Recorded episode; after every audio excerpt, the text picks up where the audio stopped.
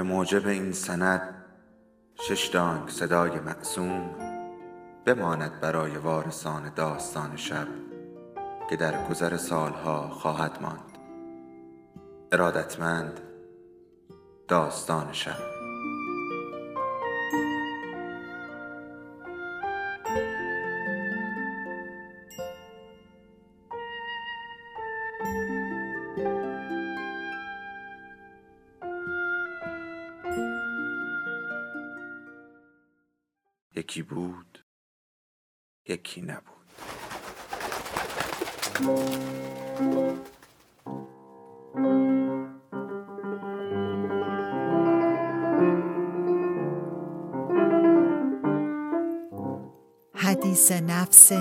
مهرولیا جل چهارم از چهار پاره مادران و دختران نوشته محشید امیرشاهی.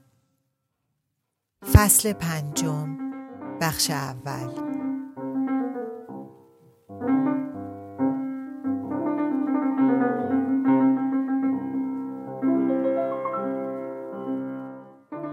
مهرولیا در رستوران تاک لبنان که با یکی که گردانندگانش از صاحب و گارسون گرفته تا سراشپز و صندوقدار رفاقت داشت تنها بر یک میز شش نفره نشسته بود و انتظار دوستان را می‌کشید. اینجا به جای اینکه رستوران باشد باید می‌شد خیاط خانه صفیه. اگر آمده بود از راه خیاطی می توانست گلیمش را راحت از آب بیرون بکشد. در جوانی اگر می آمد که این فرانسوی ها می گذاشتندش روی سرشان و حلوا حلوا می کردن. از هر انگشت این دختر هنری میریخت والا چه رقصی می‌کرد چه آوازی می‌خواند. چه روزها با هم داشتیم چه شبها. تابستان و در ییلاق دیال آباد هر وقت ننه رقیه دخترش صفیه را پی آوردن شیر به خانه کت خدا میفرستاد مهرولیا هم پا به پایش روانه می‌شد به تقلید از او کفش و جوراب را می‌کند و از میان بوته های خار و خفشه به راه میافتاد و خاک ولرم کوچه ها را میان انگشتانش می‌گرفت.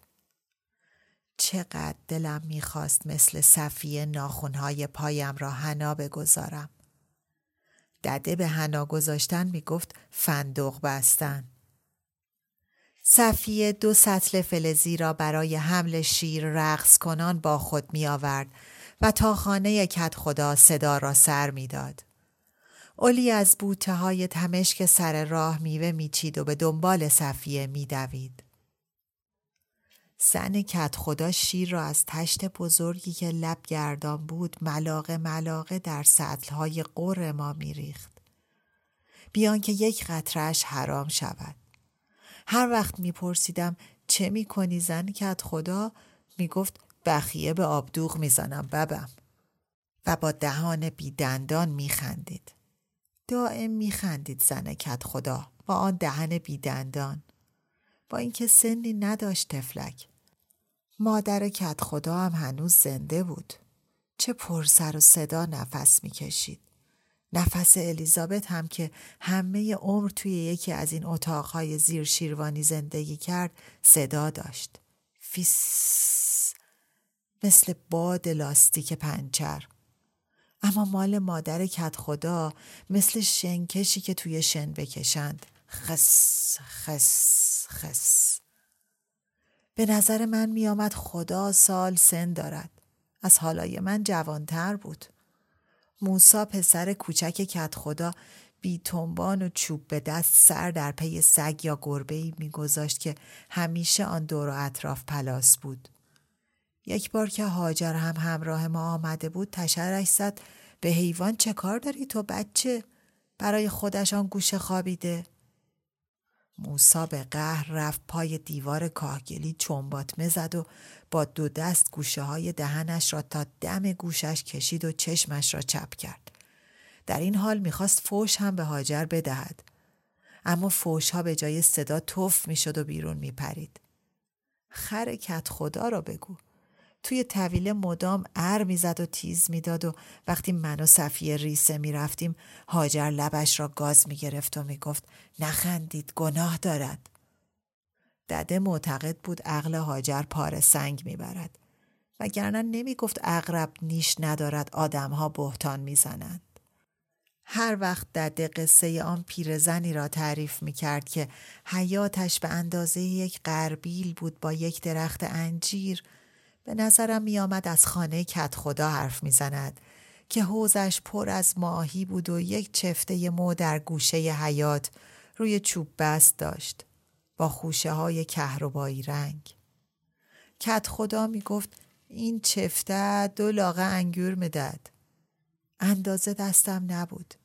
نمی‌دانستم از کمی محصولش شکایت می کند یا پوز پرباریش را می دهد. زیر سقف آلاچیق اینجا و آنجا آژوق تاک و تکس انگور پراکنده بود و صبح حتی پس از بالا آمدن آفتاب خونکای شب به آجر فرش زمینش میآویخت. مهرولیا این خونکا را با پای برهنش که خراش خار و گرمای خاک کوچه را داشت میمکید. بقیه کف حیات زود گرم می‌شد و همیشه از لکه های خاکستری و زیتونی گوه مرغ خالخال بود. خروس کت خدا چنان با احتیاط پا رو بلند می کرد و پنجه را بین این لکه ها زمین می گذاشت که انگار از نجس شدن پرهیز دارد. سطل های شیر را دخترها تا خانه اربابی می بردند و به نن رقیه تحویل می دادند. نن رقیه تقارهای چوبی و سفالی را که کف آشپزخانه چیده شده بود از شیر پر می کرد و روی هر کدام تکهی متقال یا وال می کشید. تا بعد به ضرب بستک و بستو ماست شود یا پنیر یا کره. مطبخ تا مدتی بوی شیر دوشیده می‌داد. هار و هور گرسنه می افتادیم به جان نان روغنی و سرشیر و تخم مرغ. نن رقیه با آن صدای تو دماغیش می‌گفت انگار کرد دوغ ندیده. شکمها که سیر می‌شد دور از چشم بزرگترها باز روانه کوچه باغها می شدیم. دادا صادق نخیز می نشست تا سر ستاره دایه مهرولیا را به تاق بکوبد و گوش به زنگ بود تا آمد و رفت دد قدم خیر را به دخترها خبر بدهد. به اولی و صفیه هر دو آموخته بود چگونه بر گرده مادیان بیزین سوار شوند. یالش را بچسبند و بتازند. مگر خسته می شدیم. معنای خستگی را هم نمی فهمیدیم. ساعتها سواری می کردیم. چهار نل می رفتند. باد گرم تابستان میان زلفشان می پیچید و نفس سنگین مادیان در گوششان. صبح روز بعد که از خواب بر می‌خواستند تمام تن از لذت خواب خوش و کوفتگی شیرین تاخت و تاز لبریز بود. گاه سرور با ما می آمد. اما هاجر هیچ وقت. هم بازی ماه منیر بود. این دو خواهر از نظر خلق و خو هیچ شباهتی به هم نداشتند. صفیه بلا و آتشباره هاجر آرام و بیازار. چند صحنه از بازی های دست جمعی به صورت تابلوهای نقاشی جلوی چشم مهرولیا زنده شد. هاجر چشم های درشت میشیش را به ماه منیر دوخته بود که پنهان در پناه درختی تنومند از خنده پیچ و تاب می‌خورد. سرور چون آهویی به دام افتاده در تقلا بود تا پیراهنش را از چنگ مهرولیا برهاند. صفیه می دوید و موی پرپشت سیاهش در هوا پرده می کشید. کاش آمده بود صفیه کاش. حتی بعد از فوت موسی و گسلن وقتی شوهر سیلوی بازنشسته شد و قهوه خانه تعطیل می توانستم راجع به سرقفلی و بقیه تشریفات با پسرش جان حرف بزنم قبل از اینکه اینجا رستوران بشود.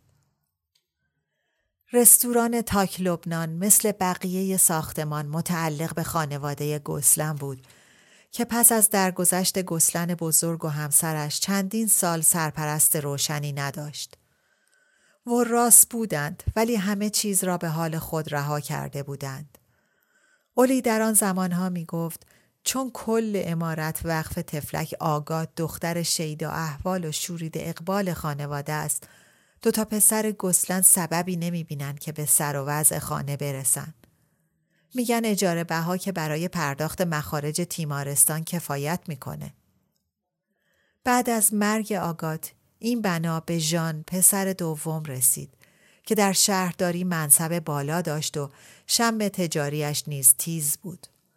پسر ارشد ژاک که در اثر شکست عشقی ناگهان نور مذهب بر دلش تابیده بود در سال مرگ خواهر حرفه پزشکیش را کنار گذاشت و به املاک نورماندی مردری دیگر خانواده کوچید و راه بار در آن استان به کدیوری دائم و دامپزشکی گهگاه روی آورد.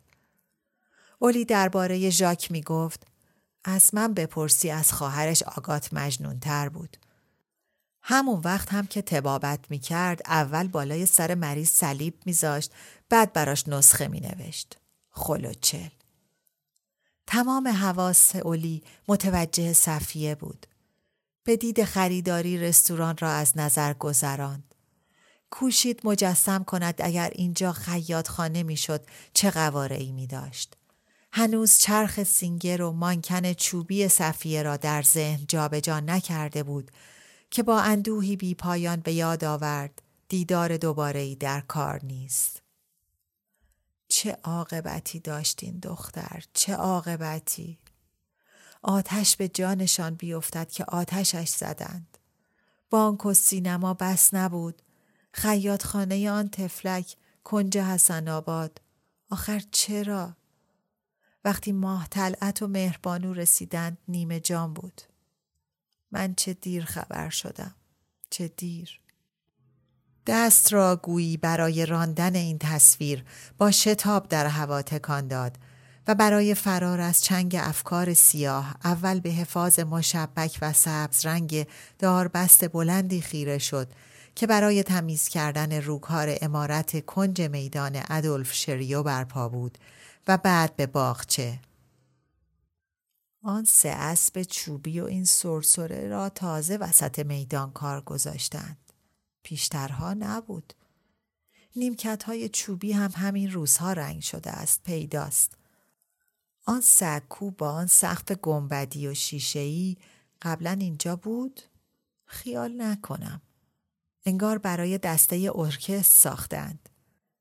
من که به خاطر ندارم این سالها در این میدان موزیکی زده باشند. احتمالا کار این اواخر است. لابد بعد از جشن ساز و آوازی که آن مردک لانگ به راه انداخت. به هر حال این دورور دائم مشغول تعمیر و بنایی همه می‌گویند پانزدهم کلی رو آمده است. گل گشاد هم هست اینجا. او از لب رودخانه سنت بگیر و بیا تا لبه بولوار مونپارناس. به برکت نوسازی خانه ها و نودولتی آنهایی که ملک اینجا خریدند قیمت زمینهایش زود و زیاد بالا رفت. ولی راستش محله دیگر آن محله نیست. نه خیر نیست. آبادانی ساختمان گسلن هم با آبرو گرفتن محله پانزدهم آغاز شد. بنا تغییراتی عمده به خود دید. روکار پوست پوسته خانه سفیدکاری شد. راه پله چوبی رنگ رو رفته لاک الکل خورد. جای آجرهای لب پریده صحن ورودی را های نقش اسلیمی گرفت و سراسر دیوار تبله کرده سرسرا را آینه دودی زینت داد. تحمل هزینه تعمیرات برای ژان گسلند چیزی نبود. سهل و آسان. به خصوص با آن سودی که در پی داشت. ژان به حکم عرضه و تقاضا تمام اشکوب های امارت را جدا جدا به مشتریان روزافسون فروخت. سوای سه آپارتمان. آن سه تا هم مشتری داشت. اما ژان امکان فروششان را نداشت. یکی خانه دختر و دامادش بود، یکی جزو سرقفلی رستوران لبنانی و یکی هم در اجاره من. مادام العمر. فقط اتاقهای زیر شیروانی خریدار نداشت. تک اتاقهای طبقه آخر بی مشتری مانده بود چون رنگ و روغن ظاهری فساد سالیانش را نمی پوشند. قابل عرضه کردن این طبقه که با چهار اتاق بزرگ و دو انبار درندشت و آبریزگاهی در انتهای راهروی پرپیچ و خم وسیع ترین اشکوب ساختمان محسوب می‌شد نیاز به بنایی اساسی داشت و وقت زیاد و مخارج فراوان می طلبید. پسر زبل گسلن همانقدر که نمی‌خواست وقت و پول صرف این بالاخانه بکند می‌خواست از شرش خلاص شود و بامی کوتاهتر از بام زوزو پیدا نکرد. می‌دانست این دختر نمی‌خواهد دور از من خانه بگیرد. رفت توی جلدش که کل طبقه بالا را بخرد. مگر ول کرد؟ خیر نکرد که نکرد. وسوسه های قبادخان هم که حسابی آب به آسیاب آقای گسلن ریخت.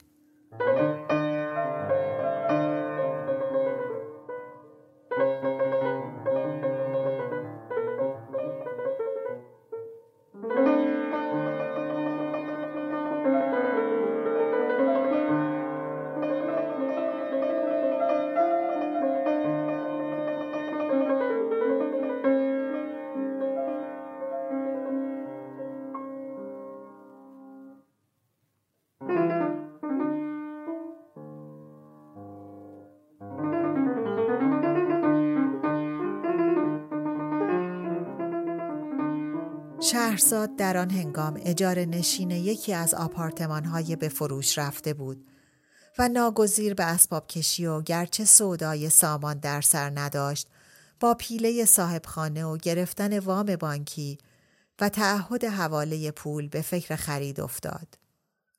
معامله سر گرفت و شهرزاد با قرض و قسط آن و قول و قرار این دل به دریا زد و تعمیرات را آغاز کرد. رنگ دیوار، سیم کشی برق، لوله کشی حمام، قفس بندی آشپزخانه، موکت کف. طبقه آخر از این رو به آن رو شد. ممکن نبود هیچ کدام از مستجرهایی که این اتاقها به خودش دیده بود خانه سابقش را بشناسد. هیچ ممکن نبود. از این رو به آن رو. تک اتاقهای زوار در رفته و نیمه مخروبه تبدیل شد به آپارتمانی وسیع و دلباز که به دلیل نور سقفی و پیچ و خمهای معماریش لطف و صفایی داشت. انگار نه انگار این اتاقها روزی خانه رنبیده الیزابت لهستانی و بیوه موسیو والری و قرباجیان رنگرز و سوزان مستخدم شهرستانی قهوه خانه و کارل دانشجوی تاس سوئدی و ماری نوئل و رفیق هندیش شاشی بوده است. مهازا مهرولیا از این خرید دلخوش نبود. بچه زیر بار قرض رفته است. کار کم داشت حالا باید با بنا و عمله هم سر و کله بزند. نه به درد سرش نمی ارزد. بار اولی که قباد برای تشویق زوزو به فروش زمین خرید آپارتمان را به میان کشید. اولی با خلق تنگی پرخاش کرد. برای یک وجب جا؟ حسرت به دلم کچل خدیجه. چه لزومی دارد جانم؟ و حالا برای اولین بار در عمر طولانیش به این فکر افتاد که بد نبود اگر ثروتی برایش مانده بود. تا دختر عزیز کردهش برای خرید یک وجب جا مدیون و مقروز نمی‌شد و به امید تبرعه خود فکر کرد. بعد از شازده جان چیز زیادی نمانده بود. سوای خانه ها چند پارچه ملک بود. پیر یوسفان و دیالاباد و جوهرین و انجیلاق و سعیدآباد همه به دست معید افتاد. بعدها خواهرزادم سیروس هم کم دست درازی نکرد. درباره این امیر سیروس همه فامیل می‌گفتند جدی است دست و دل پاک است. ما که از این صفات چیزی در او ندیدیم بالا زندگی را به مادرش حرام کرد. وقتی برای مهربانو خواستگار پیدا شد نزدیک بود خون بپا کند. جدی بودن اگر این است می‌خواهم نباشد. روزی که من می آمدم داشت باغچه را آب می‌داد. حتی آب پاش را زمین نگذاشت با من روبوسی و خداحافظی کند به اعتراض. آقا معتقد بود زن نجیب که تک و تنها به فرنگستان نمی رود. آخوند صفت بود. از بابت دست و دلپاکی هم چه ارز کنم. مال من که دستش بود هیچ. بعد از فوت امیر ابوالحسن پدر نادرستش را وکیل بچه ها کرد تا هرچه را می‌تواند بالا بکشد. حالا کاش قباد به این فکرها نیفتد و پول این بچه را زودتر بفرستد تا بار قرضش کمی سبک شود. ولی روزگار بد روزگاری است. بله همه می‌برند و می‌خورند و رویش هم یک قلب آب. و با این فکر گویی به لج بخوبران از خود سلب مسئولیت کرد. مگر همین آپارتمان اجارهی من چه عیبی دارد؟ آپارتمان اولی هم دیگر آن خانه نبود که بیش از نیم قرن پیش به اجارهش آمد. حالا یکی از پستوها با دوش و دستشویی و ماشین رختشویی گرمابه بود و پستوی دیگر برای جا دادن به کتابهای دم دستی از کف تا کرف طبقه بندی داشت. اتاقها به جای بخاری زغال سنگی با شوفاژ برقی گرم می‌شد. از اساس سنگین قدیمی خانه نیز جز دو کمد کشویی که یکی در اتاق خواب جایگاه لباس زیر و شمد و حوله اضافی بود و دیگری در اتاق نهارخوری به جای بوفه به کار می رفت اثری به چشم نمی خورد. از اینها گذشته پس از سپری شدن نیم صده هر گوشه خانه بوی ویژه زندگی مهرولیا را چون مهر بر خود داشت. اتاق خواب بوی پشم کلاههای زمستانی متعددش و چرم کفش های پاشندار از مد افتادهش و قرص های پونه تمیز کردن دندانهای مصنوعیش را می‌داد. از حمام بوی اتکلون تنشوی و صابون دستشوی و پودر رختشوی می آمد. بوی اتاق نشیمن آمیخته ای بود از بوی گربه خانه و گل فصل. و در آشپزخانه بوی سرکه جوشانده و ترشی سیر جا افتاده پا به پای عطر غذای روز جاری بود. جز مهرولیا رستوران هنوز مشتری دیگری نداشت. به وقت نهار مانده بود اما اولی به تجربه می‌دانست که هم دندانان برای شرکت در این دوره های ماهانه تأخیر ندارند و آنهایی که هنوز مانده اند تک تک و دانه دانه پیش از ظهر می رسند. از تعدادشان سال به سال کم شده بود. مهرولیا هر بار که یکی می رفت می گفت زمستان را شبی و پیران را تبی. هر ماه به پیشنهاد یکی از بازماندگان این جمع در رستورانی گرد می آمدند و نهاری می خوردند. این بار به پیشنهاد مهرولیا. غلط نکنم زفر است. آن طرف خیابان. بله خودش است. شده است عین شانه به سر. یک تکه استخوان، یک دست دنده، یک کاکل مو. پس آسیه کو؟ این هم آسیه. آسیه جلوی در رستوران در انتظار بود شوهرش عرض خیابان را طی کند تا با هم وارد تاک لبنان شوند. شدند و یک سر به طرف میز مهرولیا رفتند. اولی حین ماچ و بوسه با آسیه به حالت سوال به زفر گفت بوت ایار شدی و هر لحظه به رنگی. باز زلف و رنگ و حنا بستی. زفر با خنده گفت خذاب کردیم دیگه اذیت نکن. اولی رو به آسیه اضافه کرد از زنا بیشتر به خودش می‌رسه والا. آسیه صندلی روبروی اولی را با سر و صدا به عقب کشید. نشست و گفت دست به دلم نزار که منو کشته. زفر با لذت بیشتر خندید و اولی خواند چون جامعه ها به وقت مصیبت سیاه کنند تو موی از مصیبت پیری کنی سیاه زفر جان و رو به آسیه اضافه کرد قصد نداره نوجوان و نوگناه بشه ازادار پیریه آسیه ذوق زده گفت وای اولی قربونت برم بگو تو رو خدا انتقام منو ازش بگیر زفر بدن استخانیش را پیچ و تابی داد و گفت بی عشق و سکس که نمیشه زندگی کرد. مهرولیا با پوزخند جواب داد در سن من و تو زفر فقط بی دندون آریه و فتق بند نمیشه زندگی کرد. آسیه بعد از خنده ای تو هم با جیغ نگاهی پرشماتت به سر و پای شوهر انداخت و به اولی گفت حاجی لاف در قربت می‌زنه. وقت وقتش دو تا تکون آه آه کار تموم بود. باید شلوارشو می‌کشید بالا. زفر کبوتر لفتی بود. نرم و خوش قلق خنده از دهانش نمیافتاد. کوتاهی دوران گذشته را با بالا انداختن شانه ها منکر شد. یا شاید به گردن گرفت و رو به مهرولیا گفت جان خودم موقع شناس نیستی اولی جان. اما عوض شعر شناسی. یه قصیده گفتم در وصف پاریس می‌خوام برات بخونم. و قبل از اینکه دست به جیب ببرد مهرولیا توصیه کرد. سب کن بقیه هم بیان اون وقت. الان دیگه همه پیداشون میشه. جز صادق. زفر سوال کرد.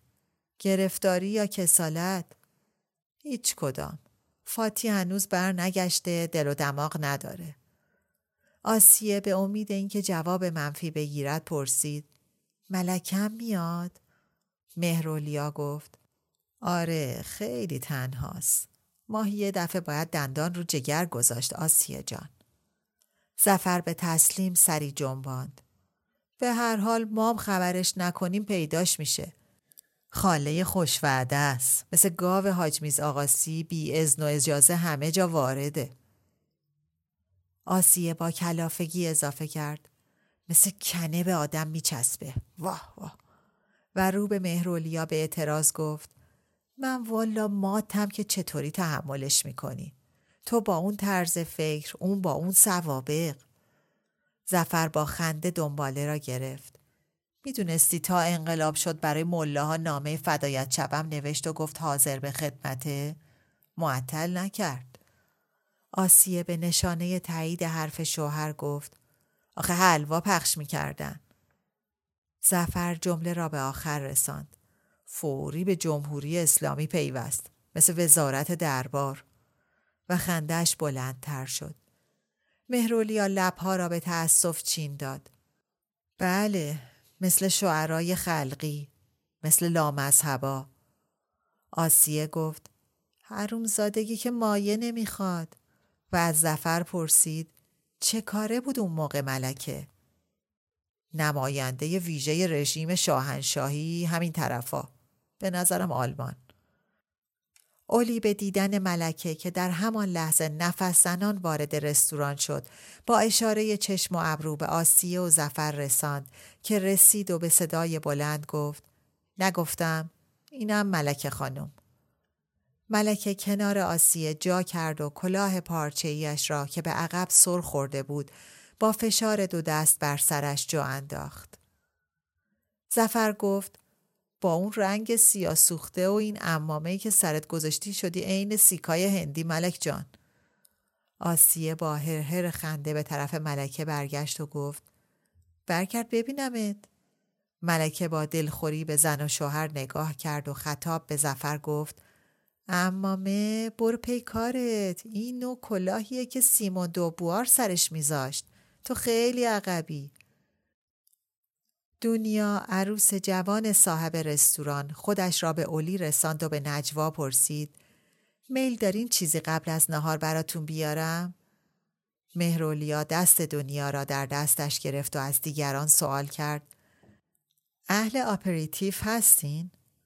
زفر که چشم به دنیا دوخته بود با صدایی پر حسرت خواند همین چه دانی ماه روی مشکین موی ملکه با بیحوصلگی گفت حالا بذار ببینیم چی می‌خوریم. بعد من یه لیوان شراب اگرچه روز خواب میاره ولی نمیشه نخورد. آسیه سرش را به علامت نفی تکان داد و زفر با دلبری به دنیا گفت آراک سیلوبله اولی سفارش شراب و عرق آن دو را تکرار کرد و گفت مال منم. دنیا با خنده گفت مال شما حاضره. الان نخله همه رو میاره. و رفت. زفر که حالا چشمش را به کپل دنیا که از میز دور می‌شد دوخته بود شعر را از سر گرفت. همی چه دانی ماه روی مشکین موی که حال بنده از این پیش بر چه سامان بود؟ آسیه با هره و کره گفت وا سامان چوسان فسان چیه؟ زفر به بیت بعدی پرداخت. کنون زمان دگر گشت و من دگر گشتم. آسیه کوتاه نیامد. هیچم دگر نگشتی. تو همیشه همین گویی بودی که هستی. ولم کن. ملکه ریز ریز خندید و به امید اینکه اولی را هم در ریش خند کردن زفر با خود و آسیه هم دست کند با تمسخر گفت بازم آقا شعر صادر فرمود. اولی گفت اگه اینجوری صادر میفرمود که اسمش بود رودکی مال خودشو بعد برامون می‌خونه. آسیه وقتی دید ملکه خودش را میانه انداخته است صحبت را عوض کرد. یادم رفت بگم اولی چند روز پیشا خونه کریم بودیم ابراهیمم اونجا بود. ابراهیم عبازری رو میگم. و از شوهرش پرسید راستی از کدوم عبازری یاسین ابراهیم؟ زفر جواب داد از من می‌پرسی از اولی بپرس که ابراهیم دامادش بوده او آره خدا مرگم بده یادم رفته بود ملکه هم وارد صحبت شد قبل از اینکه دامادشم بشه رفیق هم حوزش بود مگه نه اولی؟ اولی با خنده به ملکه گفت چرا؟ اما تو حوزه بابا ننه رو قایم می کردیم. رو نمی کردیم. و به آسیه توصیه کرد. به هر حال از هر کی می‌خوای راجع به جد و آباد ابراهیم بپرسی بپرس الا از خود ابراهیم. فقط مونده خودشو به حضرت آدم برسونه. زفر ادامه داد. دختر وسطی اولی خوب خوب میشناسدش. اولی گفت نه خوبه خوب که نه وگرنه چرا زنش می‌شد زفر جان و در میان خنده جمع اضافه کرد بعد از اون که ابراهیم شد تعذیه گردون جمهوری اسلامی آسیه حیرت زده گفت وا زفر برای زنش توضیح داد. همون وقت که یه دسته تعذیه نمایشی از تهرون روانه پاریس شد. اولی ادامه داد من اسمشو گذاشتم معین البکا. فقط همینش مونده بود که با آخوندان بلاسه. بعد باز به طرف آسیه برگشت. حالا منزل کریم خوش گذشت. منم گفته بود اما کسل بودم نرفتم. مبتلا به لغلغه است این رفیق ما. وراجیش فراریتون نداد؟ زفر جواب داد نه من عادت دارم. ایال بنده را از این بابت واکسینه کرده مسونم قبل از اینکه آسیه واکنشی نشان بدهد یا ملکه خنده سیری بکند نخل شوهر دنیا با آشامیدنی ها رسید. شراب ملکه و عرق زفر و آب گرم و اصل مهرولیا را جلوی هر کدام گذاشت. زفر نگاهی به نخله کرد و خطاب به جمع گفت این جوون عین باباشه. اولی با تعجب پرسید تو بابای نخله را از کجا می‌شناسی؟ لازم نیست بشناسمش بعضی از ریختشون پیداست شکل باباشونن. صدای خنده آسیه بر همه سر بود و میان قشقش ها گفت امروز هنوز عرق نخورده افتاده به پرتا پلاگویی زفر با انگشت روی میز رنگ گرفت. هی تاراخ ترق کردی. بعد شهر رو شلوغ کردی. گه خوردی گلت کردی. پد از سوخته رگاس. و به دیدن شفیزاده و شایسته خانم که در آستانه در رستوران برای پیدا کردن آنها چشم میگرداندند دستها را بلند کرد. اینجا بفرمایین اینجا. چشم ما روشن. چه خبرا؟ شفیزاده در حال جابجا جا کردن پالتوها گفت والا خبر خوش انقدر دیر می‌رسه که هنوز نرسیده. و در خنده دیگران سهیم شد. فقط شایسته خانم شوخی شوهرش را جدی تلقی کرد و سوگوارانه حاضرین را از نظر گذراند و با تکان دادن سر از تک تک تصدیق خواست. آسیه خطاب به جمع گفت یادتون نره که کسی از وضع مزاجیش قرار نیست حرف بزنه.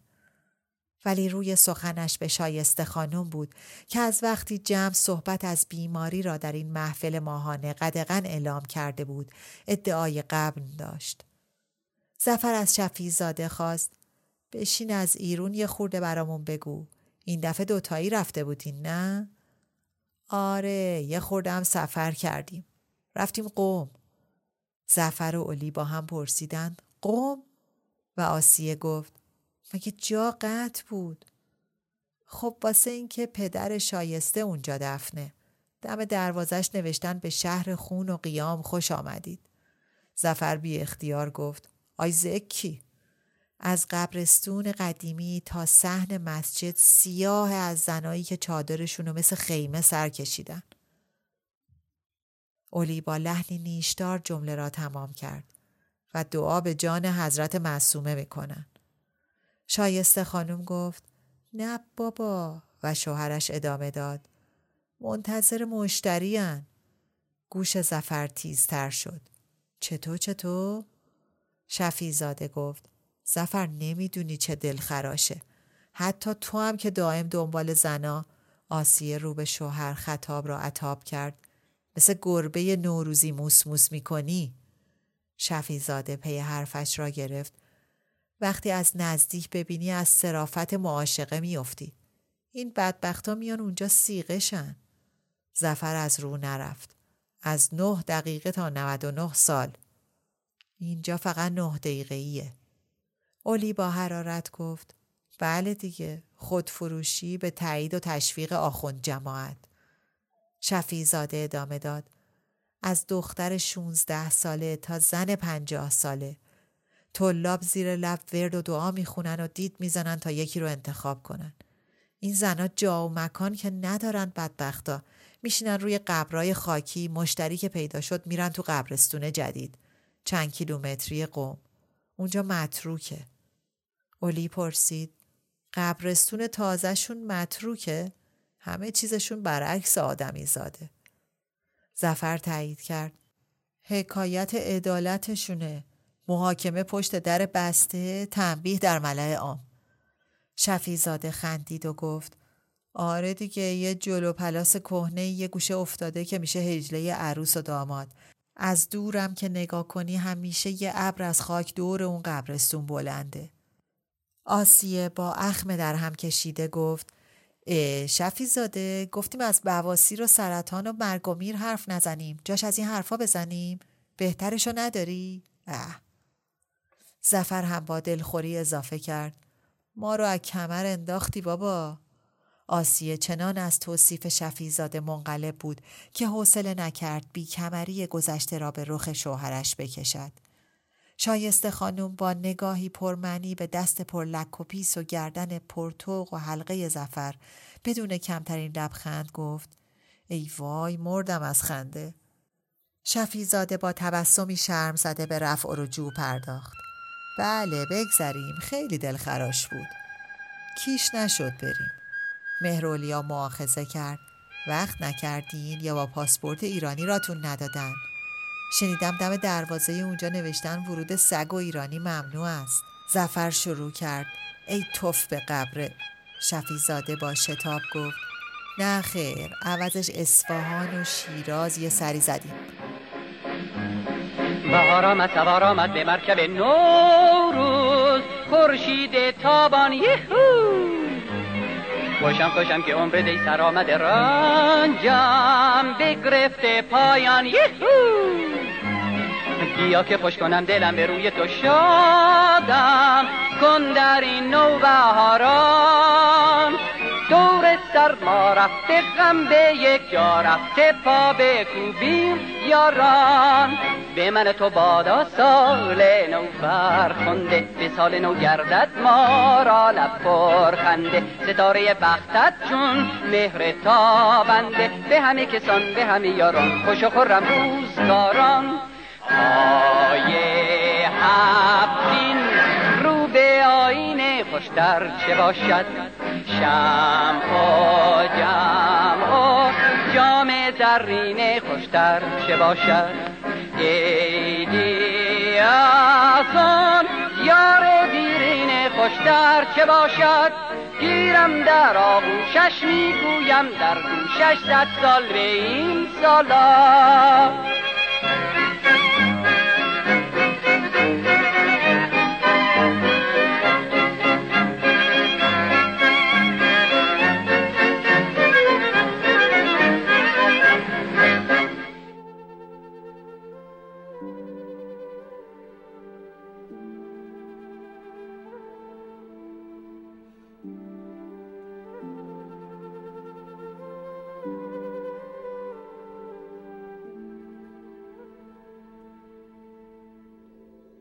داستان شب بهانه است. برای با هم بودن دور هم نشستن شنیده شدن.